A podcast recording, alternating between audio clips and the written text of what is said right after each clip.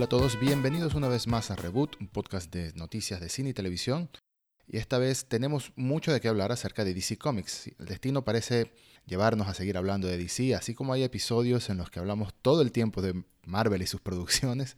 Últimamente tenemos mucho de qué hablar de DC Comics. Y comenzamos hablando de una nueva serie que están cocinando para HBO Max, el servicio de streaming de Warner Brothers, y es una serie basada en el departamento de la policía de Gotham, de Ciudad Gótica como se conoce en Latinoamérica, o Gotham como se conoce en España y en inglés. Y si esto te suena familiar, quizás piensas en la serie Gotham como tal, pues sí, en cierto modo es similar, pero no es lo mismo. Gotham, la serie, era una precuela. Esta nueva serie más bien está relacionada directamente a The Batman, la película del Caballero de la Noche protagonizada por Robert Pattinson, que se estrenará el año que viene, 2021. Es como una especie de spin-off de la película.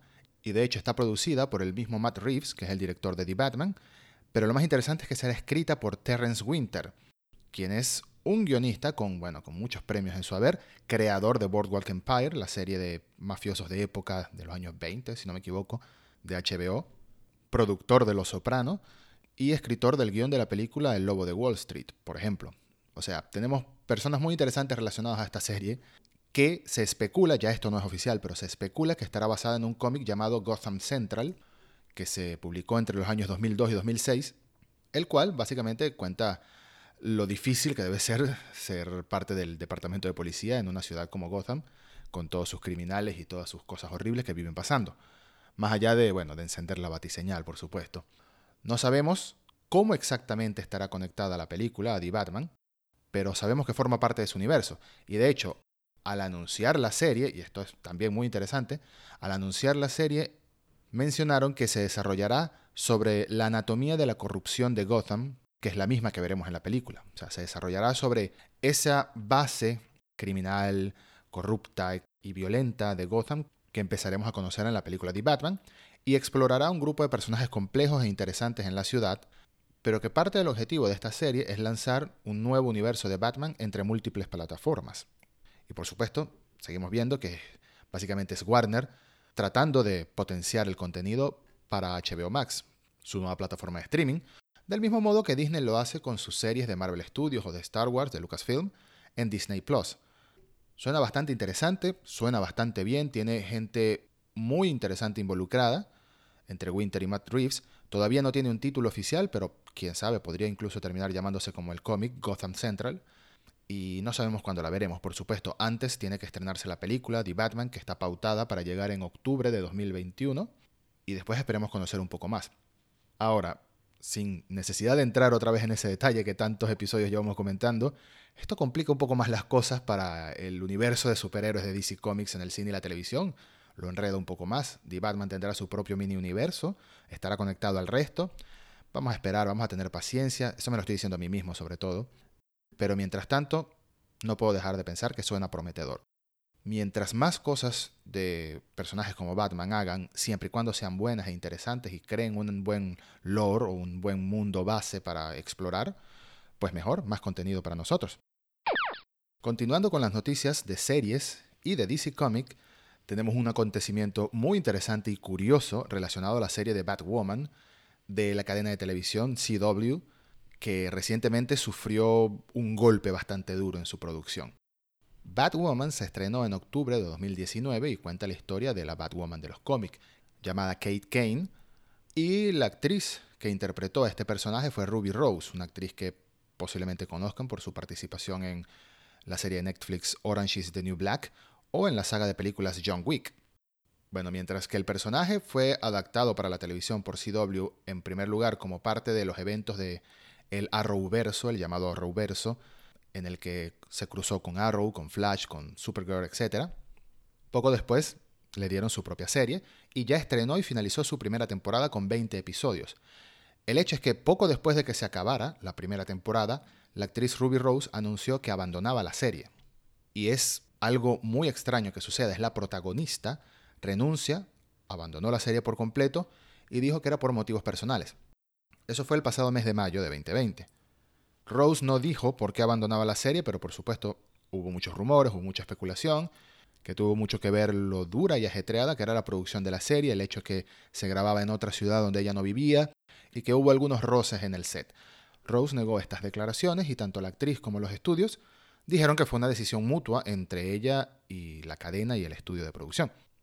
También hay otros rumores que dicen que tiene que ver con un accidente bastante severo que tuvo la actriz durante el rodaje. Y bueno, sea lo que sea el motivo de su partida, el hecho es que se fue la protagonista de la serie. Y eso es un obstáculo bastante difícil para cualquier historia, para cualquier serie o película. No es tan fácil como sencillamente contratar a una actriz nueva para que interprete el mismo personaje. Y justamente eso es lo que han decidido no hacer la gente en CW. Han decidido más bien contratar a otra actriz para interpretar a otro personaje que tome el manto de Batwoman. Después de todo, Batwoman, al igual que Batman, es una máscara, es un disfraz, se puede reemplazar de cierto modo. Eh, eso suena a herejía, yo lo sé, todo el mundo espera que Batman sea Bruce Wayne, pero recordemos, por ejemplo, que parte de la esencia de Batman, y eso es algo que mencionan en las películas de Christopher Nolan, por ejemplo, Christian Bale, la versión de Batman de Christian Bale, dice en una de las películas, en la tercera película, de hecho, la menos querida de todas, que al final lo que importa es que Batman sea el símbolo de Gotham, ¿no? Bueno, vamos a tomar esas palabras literal para Batwoman, no queda de otra, la actriz se fue. Y ahora han anunciado que contrataron a una actriz llamada Javicia Leslie para reemplazar a Ruby Rose como la protagonista de la serie. Ella no va a ser Kate Kane, sino que va a ser un personaje nuevo llamada Ryan Wilder, que es una chica con un pasado complicado. CW anunció que ella actualmente vive en una camioneta, en una van, con sus plantas. Ha llegado a robar leche para poder comer, y es una mujer muy fuerte, es una mujer peligrosa, con muchas habilidades de combate y poca disciplina. Del mismo modo que Kate Kane, este nuevo personaje, Ryan Wilder, forma parte de la comunidad LGBT y esta vez es afroamericana. Entonces tenemos a una nueva actriz para interpretar a Batwoman eh, y creo que fue una decisión muy inteligente en el sentido de que sería muy extraño. Creo que sería muy extraño volver a la segunda temporada, arrancar donde lo dejó la primera temporada y decir, hola, soy Kate Kane y que tenga otro rostro distinto. Más bien le da cierto atractivo a la serie, siempre y cuando lo hagan bien, que no lo sabemos, explicar por qué salió Kate Kane, qué pasó con ella. Y bueno, aunque va a ser un poco drástico ni siquiera poder ver su salida en pantalla, pues veremos qué se inventan los guionistas de Batwoman para explicar por qué se fue Kate Kane y por qué ahora hay una nueva mujer como Batwoman. Tendremos que esperar algún momento que se estrene la segunda temporada, que hasta ahora por supuesto no se ha empezado a rodar.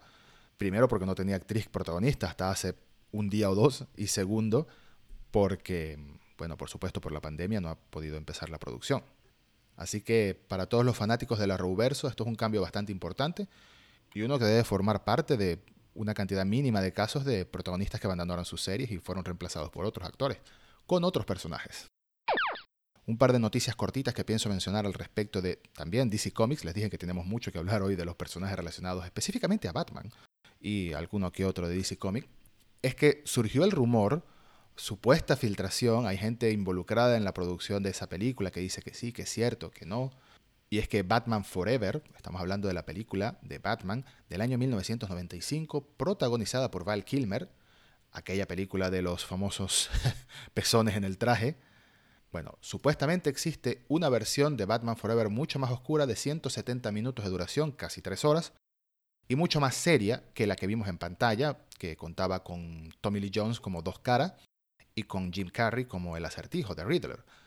Bueno, sería básicamente, y es gracioso que tenga que usar esta frase otra vez, un nuevo cut de la película, el Schumacher cut, porque hay gente que ya lo está llamando así, el Schumacher cut. Como lo dije en alguna ocasión, todos quieren su propio cut y bueno, ahora Schumacher, Joel Schumacher, que falleció recientemente, podría existir una nueva versión, o mejor dicho, una versión alternativa de su película, eh, con un estilo mucho más oscuro y mucho más serio, quizás similar a lo que hizo Tim Burton con las primeras películas de Batman. De hecho, el rumor de la existencia de este Schumacher Cut de Batman Forever no provino de una fuente misteriosa o de fuentes anónimas, sino de un señor llamado Mark Bernardin, que es guionista en la serie Castle Rock y en Star Trek Picard, que estaba en el podcast de Kevin Smith y mencionó la existencia de este, esta cut o esta versión alternativa de Batman Forever. Y lo publicó en Twitter también. Entonces, es una fuente muy interesante que puede ser que sea cierto que exista, Sería muy curioso ver una versión aún más oscura de Jim Carrey como el acertijo y de Tommy Lee Jones como dos caras. Lo que no se sabe si, si va a ver la luz. Es muy poco probable, no creo que vea la luz. Pero quién sabe, después del Snyder Cut todo es posible. Y después de lo criticada que fue Batman Forever y lo odiada por muchos fans, aunque la verdad es bastante graciosa la película y tiene una ambientación, su ciudad muy buena, de verdad, que creo que muchos cómics e incluso videojuegos de Batman se basaron en esa ciudad, esa versión de Gotham. Eh, no dejo de pensar que sería interesante verla. Quién sabe si suceda. Y la última noticia cortita relacionada a DC Comics es que ahora hay rumores también, vamos a tomarlo con mucha cautela, de que se viene una nueva película de Constantine y que podría ser el regreso de Keanu Reeves como Constantine lo cual me encanta esta noticia. Me encanta porque Constantine, la película de 2005 con Keanu Reeves y con Rachel Weisz, basada en uno de los personajes más místicos, entre comillas, más mágicos y de oscuros de todo DC Comic, es una película que mucha gente le tiene aprecio. No será una obra maestra, pero la verdad es muy buena y la versión de Constantine de Keanu Reeves es bastante querida por muchos fans. Así que sería de verdad bastante interesante volver a ver una película de este personaje y ver cómo DC Comics sigue expandiendo su catálogo de películas live action con aún más personajes. Em, lo único que me hace tener sentimientos encontrados con esta noticia de confirmarse es el mismo Keanu Reeves, porque por más que me guste Keanu Reeves como actor, por más que me guste John Wick, por más que me guste Matrix, por más que me guste eh, su aparición en el videojuego Cyberpunk 2077, y por más que me haya gustado Constantine la película, desde hace algunos años Constantine ha sido interpretado tanto en la televisión como en las películas animadas, y creo que en series animadas también, por un actor de Reino Unido llamado Matt Ryan, que apareció en múltiples series de la Ruverso, tuvo su propia serie de Constantine en CW también y apareció en un par de películas animadas de la Liga de la Justicia durante los últimos años. Y Matt Ryan se ha ganado el personaje por completo. Los fans de todas estas series y películas que acabo de nombrar consideran a Matt Ryan el actor perfecto para interpretar a Constantine. Y es que el acento, la manera de hablar del actor, de verdad que ya está muy relacionada al origen de John Constantine en los cómics, al mismo personaje. No lo sé, tiene la presencia, tiene la voz, tiene todo para ser un buen Constantine, pero Keanu Reeves es mucho más famoso, así que quién sabe qué suceda al final de confirmarse. Cualquiera de las dos opciones, creo que voy a terminar contento, pero solo el tiempo lo dirá. La última noticia también tiene que ver con una aparentemente filtración que un mismo ejecutivo de Disney comentó en un podcast, no en Reboot, lamentablemente, algún día tendremos a un ejecutivo de Disney aquí seguramente, y tiene que ver con la saga Tron, que se espera que la tercera película de la saga esté en desarrollo y que cuente con Jared Leto como uno de los protagonistas, específicamente uno de los protagonistas, porque se espera también que regresen personajes de Tron Legacy, la segunda película. Tron es una saga muy querida, por muchos fans, es como ciencia ficción retro, fue pionera en muchas cosas, un apartado visual bastante peculiar y bastante único desde que se estrenó en el año 82 e incluso en su segunda película en el año 2010. Pero como vemos pasan muchos años entre una y la otra.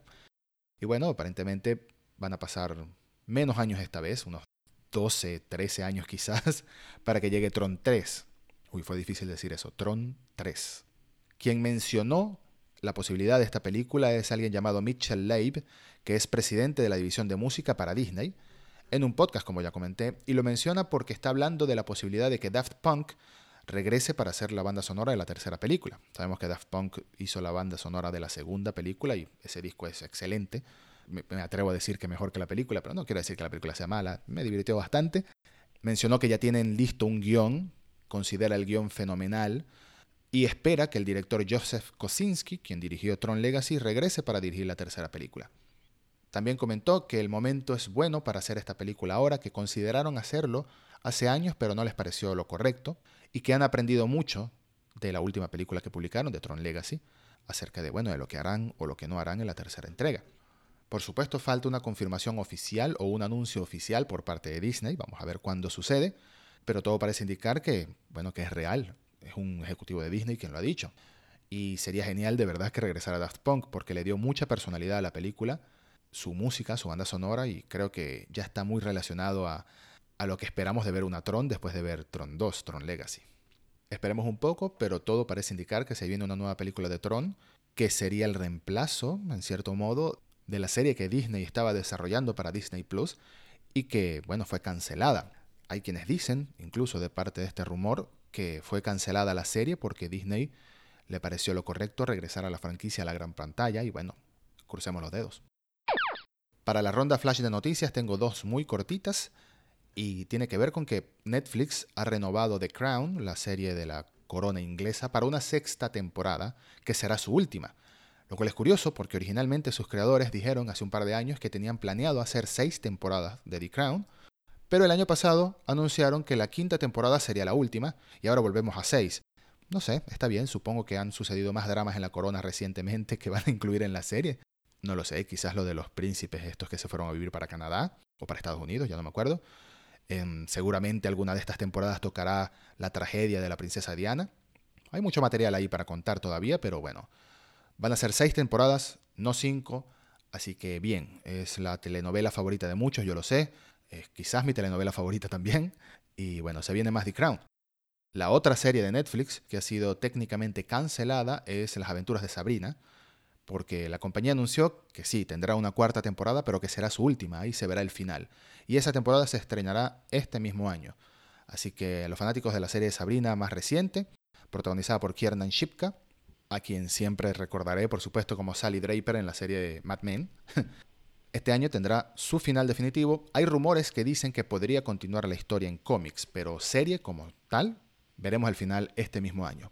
Y bueno, antes de despedirme voy a dejar un par de bonus extras enlazados en las notas del episodio, que es el tráiler de la segunda temporada de The Boys, la serie de superhéroes nada heroicos de Amazon Prime Video, basada en un cómic, por supuesto, que se estrena en septiembre. Y el tráiler me llenó de hype, me llenó de emoción, me gusta mucho esta serie, tengo muchas ganas de verlo. También anunciaron que junto con la segunda temporada se estrenará un cortometraje, supongo que será basado en Billy Butcher, en el personaje interpretado por Carl Urban, que tengo entendido que contará lo que sucedió en el tiempo entre la primera y segunda temporada. Sobre todo si viste la primera temporada, el final sabes que terminó bastante mm, tenso para él. Entonces tendremos un cortometraje y tendremos la segunda temporada en septiembre, así que bien. El otro tráiler que dejo es de la segunda temporada de The Umbrella Academy, la serie también de personajes con superpoderes, pero esta vez de Netflix, que se estrena el 31 de julio. Y el tráiler, bueno, promete muchos más viajes en el tiempo y mucha más locura y luce genial y tengo muchas ganas de que llegue porque hay sequía de historias de superpoderes y de superhéroes y es genial que vayamos a recibir esta serie muy pronto. Muchas gracias por escuchar y hasta el próximo episodio de Reboot.